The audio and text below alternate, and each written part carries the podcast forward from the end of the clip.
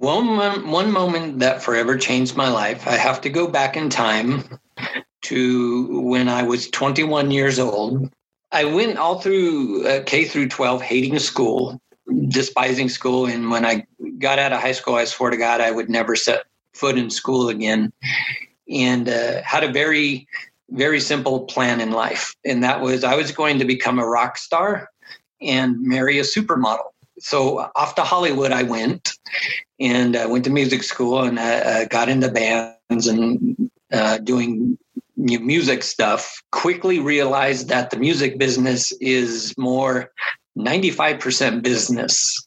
Really became disillusioned with that dream. And anyway, as a uh, consequence of that, I fell into a very, very uh, serious depression coupled with anxiety and suffering badly from anxiety and depressions so bad to the to the point where I uh, broke down to a point where I, I couldn't even care for myself or function. So I I ended up being hospitalized for for three weeks. But the pivotal point actually came my first night in the hospital as I was lying in bed. I had also had, had grown up uh, Catholic and you know was brought to church every Sunday at, at obligation. And uh, you know the one thing that I I always did enjoy about that experience was I did like the gospel stories. They just always resonated with me. So as I'm lying there in bed and having a sense of my own existence, you, you know, one thing I can honestly say is I was never suicidal, but I did in fact very much want to die. And uh, so lying there in bed, I lashed out at God and I said, My existence is your responsibility.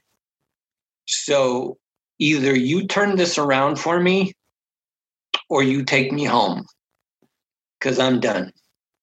I'm ready to check out. And oddly enough, I got a response. And it was simply, you do your part, I'll do mine. But in that moment, something clicked in me. You know, it was like I had this sense that, okay, I wasn't being told I can't go. You know, it wasn't like, no, it was an opportunity. And I understood that to mean that, okay, before I can check out, I've got to do everything possible, exhaust every resource, do everything to try and get better. And if I can do all that and I'm still not where I want to be, then I can check out.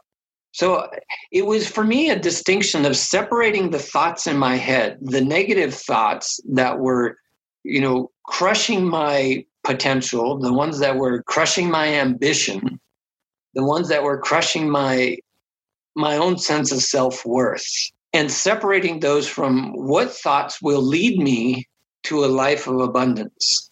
So, which was a, a key point because those it was with that mind frame that I approached working in therapy. So that that particular day was the turning point, and I just went ahead, always pursuing that. What am I doing today that helps me get better?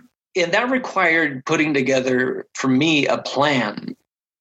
You know, people say, "Well, did therapy help?" Yes, but that's not all.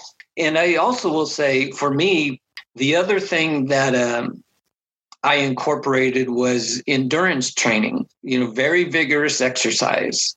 So uh, at that time, I was living in Southern California and uh, I got into cycling. You know, within a couple months, I was out riding 80 to 100 miles on a bike.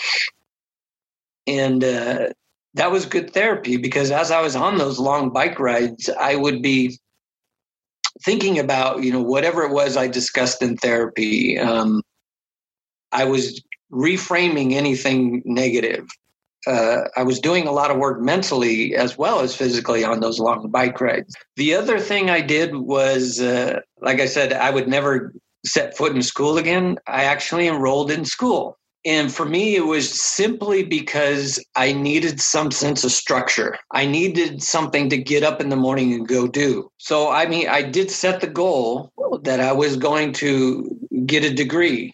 I had no clue as to what that degree would be. And uh, so I signed up for, you know, the general ed classes and started going to school at a community college. And then I also worked with a counselor there at the school. And uh, this was another pivotal moment because um, he gave me a great tip, which I still use today.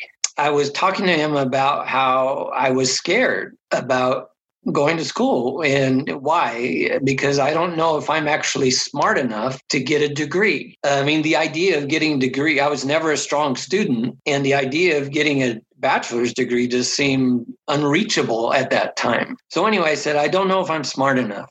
And he tells me simply he said prove it. And i was like what do you mean prove it? He goes prove it. He goes here's the deal he goes, just focus on this one semester, but you have to do everything. You've got to show up to class. You've got to do the work. You got to put in 100% effort. It's kind of like, you know, what I was saying about my recovery. You got to do everything possible to make it happen. Right. So that made sense to me. You know, it wasn't, we don't know if you're smart enough, but we got to at least do the work to find out. And he said, So if you can honestly do that, and at the end of the semester you're failing, he goes, Then I'll, I'll have you tested for a learning disability. He goes, But let's start with that. So uh, that's what I did. And obviously, you know, I did well because I committed to that plan. You know, I succeeded the first semester and then on and on. And then the next semester, like I said, I didn't know what I was going to do. And uh, so one of my gen ed classes was to take a speech class.